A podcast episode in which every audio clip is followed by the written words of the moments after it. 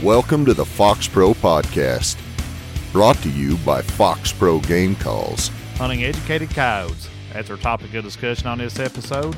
I'm Jon Collins. Welcome back to the Fox Pro Podcast. Before we get started, I got to say, along with all the coyote hunting we've been doing lately, we've also been shooting quite a few fish. If you're someone who loves bow fishing, you need to head over to gofoxpro.com and check out the new Mud Cutter Light Kit. The Fox Pro Mud Cutter Light Kit is the most advanced and user friendly LED bow fishing light system on the market. If you want more info on our bow fishing lights, head over to gofoxpro.com. Now, over the years, I've heard many terms thrown out there, such as educated coyote, conditioned coyote, and call shy coyote. I've used those terms, and I've heard several other people people use them as well. Now, I don't know which term is the most accurate, but I do know that coyotes can learn from being hunted. But there is actually several people out there that will tell you that there's no such thing as an educated coyote. I'm definitely not one of those people. Coyotes are a pretty intelligent critter, and I've got a lot of respect for them. And to think they can't be educated, conditioned, or made call shy is just plain ridiculous. Now, that being said, that doesn't mean a call shy or educated coyote can't be called in. They most certainly can. You'll just have to change things up a bit. A coyote can definitely be made more difficult to hunt, but not impossible to hunt like some may believe. First things first, we have got to define what an educated coyote is and what actually educates a coyote. How I define an educated coyote is a coyote that has had a traumatic experience while being hunted, and in return has learned from the experience. In my opinion, the worst thing that can happen is for a coyote to smell you while you're calling, whether it be before you start calling, during, or after. For example, if you've got a coyote laid up downwind of you and you start calling, well, your hunt was over before it ever got started. And it's a good chance that coyote has been made call shy of the sounds that you played. It's possible that he now associates those specific sounds with danger. Another example are coyotes that have circled downwind and you weren't able to get a shot off on them or get them killed. You know, actually, yeah, you need to get them killed if they're going to get downwind of you. That's why we say it's so important for you to be able to shoot your downwind side while coyote hunting. And then, probably the most damaging is a coyote that has been called all the way into the Fox Pro, practically tackles the call, gets a nose full of your scent, and then you mag dump on that sucker as he's running off without ever touching a hair. I guarantee you that coyote has learned a valuable lesson, especially if he was all over the call just to find out that the sound coming out of it was false. And then he got shot at. That's a pretty traumatic experience for a coyote. Being seen and heard can have a very negative effect. If a coyote watches you make your way into the stand, watches you walk out there and place your call, watches you walk back, get set up, settled in, then you start calling, guess what? That coyote ain't gonna come to any kind of sound that you're going to play. He already knows it's you out there. Whatever sound you play on that stand, again, it's possible that he will associate those sounds with danger, resulting in an educated coyote, conditioned coyote, call shy coyote, or whatever you want to call it. If any of these type scenarios occur, lots of times what happens on your next trip in, you're going to be met with a booger barking coyote. Now, you might be asking, what in the world is a booger barking coyote? Well, it sounds like coyote challenge barks and howls, but it's repeated over and over and over and over and over and over again. There's nothing worse than when you start calling, seconds into a stand, and a coyote starts booger barking at you. Guess what? It's a pretty good chance you ain't gonna call that coyote in on that hunt. He already knows something isn't right. That's the reason he's doing that every coyote hunter that's ever hunted long enough has experienced this. In my opinion, if you hear a coyote start booger barking, just end your stand. End it, end it right then and there. There's no sense in playing any additional sounds trying to get that coyote to break. What you're doing is just taking the chance of further educating that coyote. Now, that being said, I know all too well, it's pretty hard to walk away from a coyote. And there is a chance that you could do something that would make that coyote break. You know, you might hit the right sound that triggers him and, and he actually comes running in. You get a good shot opportunity. But the chances are actually pretty slim. If you believe you have educated a coyote or a group of coyotes, then it's time to change things up. repeatedly going back into the property, doing the same exact thing over and over and over again is a huge mistake. Like sitting in the same exact spot every single time to make your coyote stand. Playing the same exact sounds and sequences every single time at the same exact volumes. You have got to try something different. What you've been doing has not been working. It's time to change things up and see if you can't get those coyotes called in. I'll give you guys a few suggestions that you might want to try in the future on educated coyotes. Might pay off for you. Number one, try hunting those coyotes at a different time. Say you messed up on those coyotes in the morning. Maybe try them in the afternoon sometime or at sunset. Or vice versa. If you messed up on those coyotes sometime in the afternoon or on a sunset stand, try them in the morning. Try a sunrise stand. Try them mid mid morning. Another great option is try them during midday. Uh, we got a good friend, uh, Mark Larice, down in Tennessee that loves making midday coyote stands. You know, he'll go in at 11, 12, 1 o'clock right there in the middle of the day when the sun's up high. What he likes to do, if he if he knows where some coyotes are at, he'll he'll get the wind right, slip in there on those coyotes, get right in their bedroom right there with them, and get to calling and usually kills them within a couple minutes. It's an awesome tactic. Um, another option, if your state allows it, try them at night. Uh, coyotes are very susceptible to being called in at nighttime. And, and just in the same thing for a night hunter. If you're a night hunter and you got a group of coyotes that's uh, just been whooping up on you, try them during the daytime. Do not be scared to make a daytime stand. Trust me, coyotes can definitely be called up during the day. I do it every single week.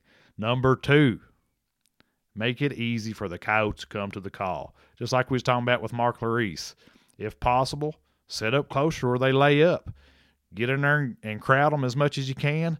Make it where they've almost got to come to you.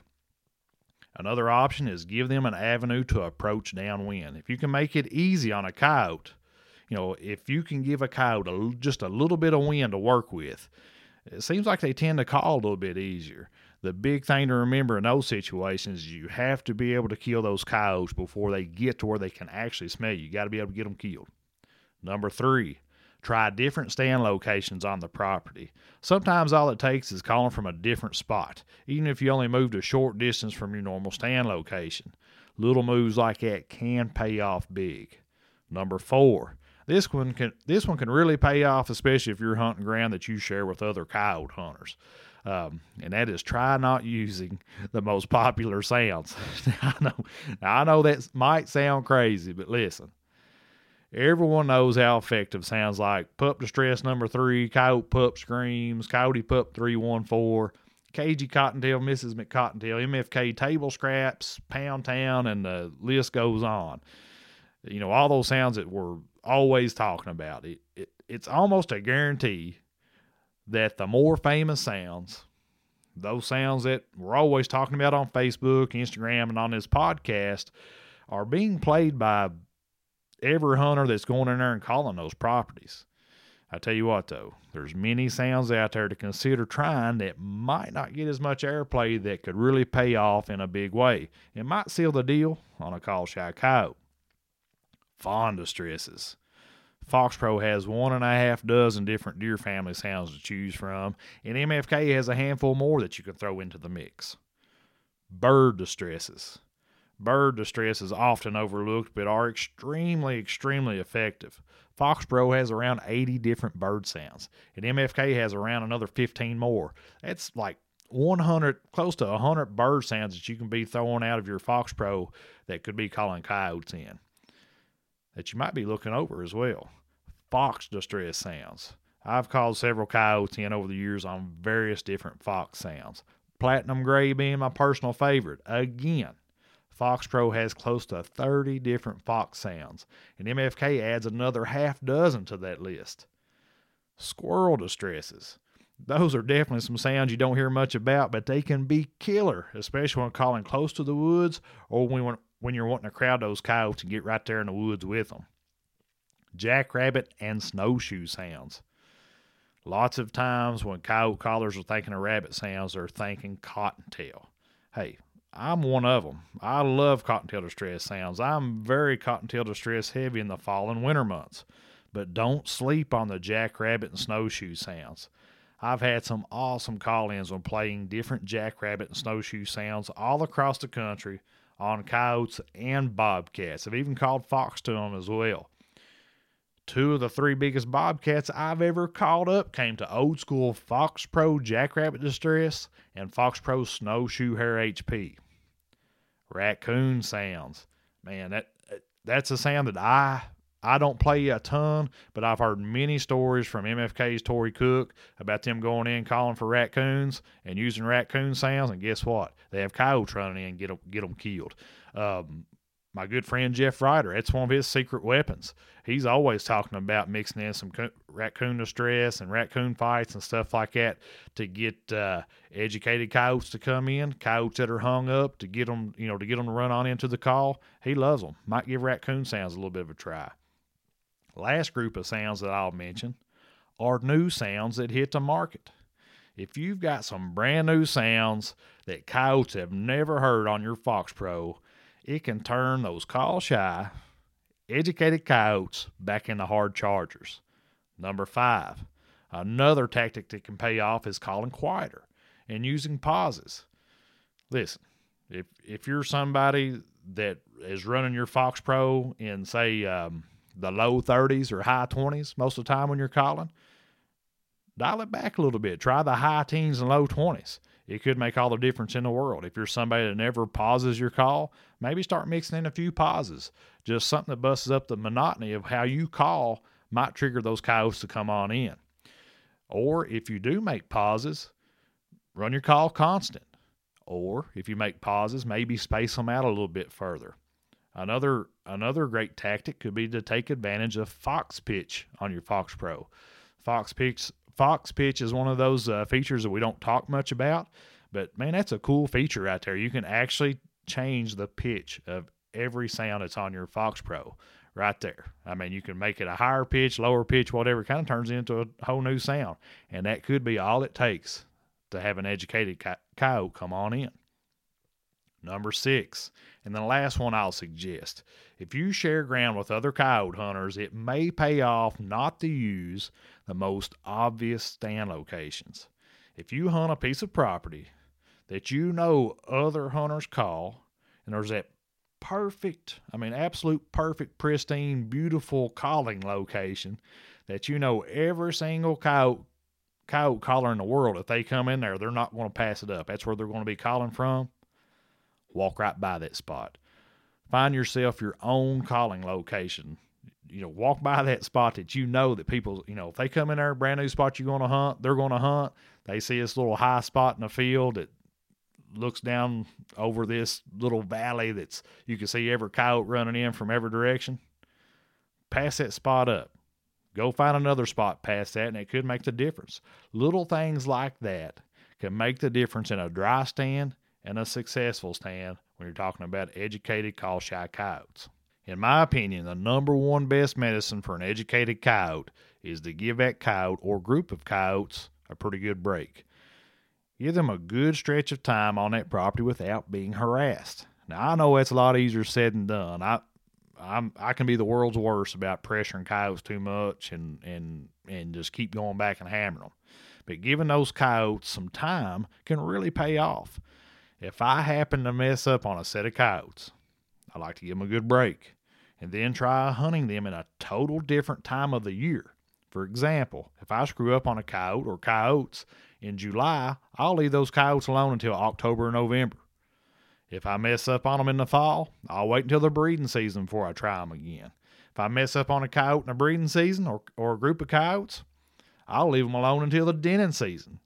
When I do go back in after coyotes, after I've screwed up on them, what I'm going to do is I'm going to use a total different set of sounds and I'm going to make my stands from a total different location, from a total different spot on the farm. That's if the terrain allows. Now it's time for a hunting story. I'm going to tell you a story about a particular pair of coyotes that I'd hunted a couple seasons ago that I messed up on in early summer, and then went back in late fall and got them killed. All right, it was late June, and I had a pair of coyotes located in a large draw system. It's a deep holler with a crop field ridge on the north side and a pasture ridge on the south side. My wind direction for the following morning had quite a bit of south in it, so I decided to call from the crop field. That field had been planted in corn, which was about shin high at the time, just a little bit less than knee high. There's a small pond right out there in the middle of that field. It has several saplings kind of just grown right into the pond dam. It's one of those places you can actually sit on top of the pond dam and not be silhouetted. The the saplings were tall enough to give you a good backdrop, and it's a just a nice little elevated position to call from. You can see really well from there. I started my standoff with Fox Pro's female D-pals. Waited about two minutes and went right into Ten Town pups. I must have been set up right on top of those coyotes because in no time I got a pair of coyotes right out there in the field with me both run up to within, I don't know, something like 40 or 50 steps of the X24.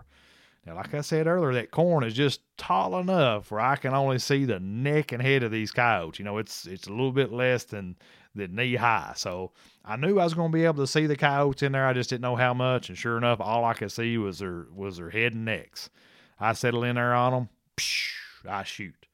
One coyote drops out of sight, and the other coyote burns off in the same direction it come from.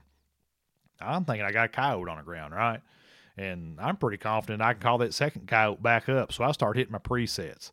I start running through a few fights and pup distresses, pound town, table scraps, den heist, pup three, coyote pup screams. Nothing. Second coyote never comes back. Never see it again. So, you know, it's early in the morning. I figure I'll make a few more stands. So I jump up, go to collect my coyote. Guess what? Sucker ain't there. He ain't laying there nowhere. I search all around, and all I find is a couple small drops of blood on the corn, you know, right there where the coyotes are standing.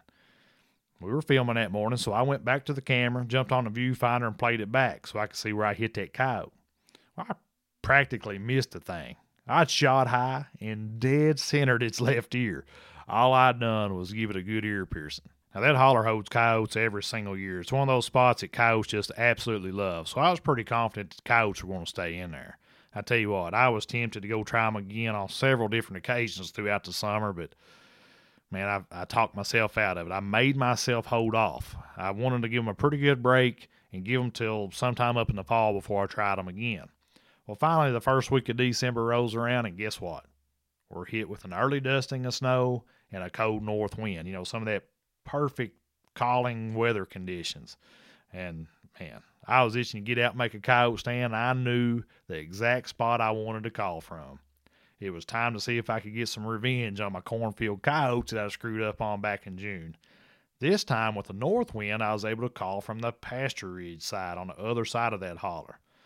On the pasture side, I have a little cluster of locust trees I like to call from, right up there on top of the bank, and about 150 yards below them, below that cluster of trees, is a small draw that runs up into the field from that deep holler that holds the coyotes.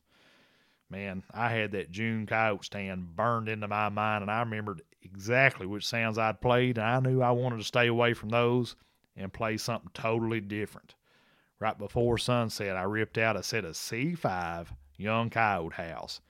Gave a pretty good pause, about four to five minutes, maybe even six minutes, and then went right into cagey cottontail. Decided to play some prey distress at about 50% volume. Just a couple minutes into cagey, here comes a coyote right out of the right edge of that draw. Comes right up there, gives me a good shot opportunity. Got a coyote down with a center punch. I immediately hit Nutty Nut Pup in my presets, and around a, ah, about a minute later, I have a second coyote come running in. This coyote come from the left side of the draw.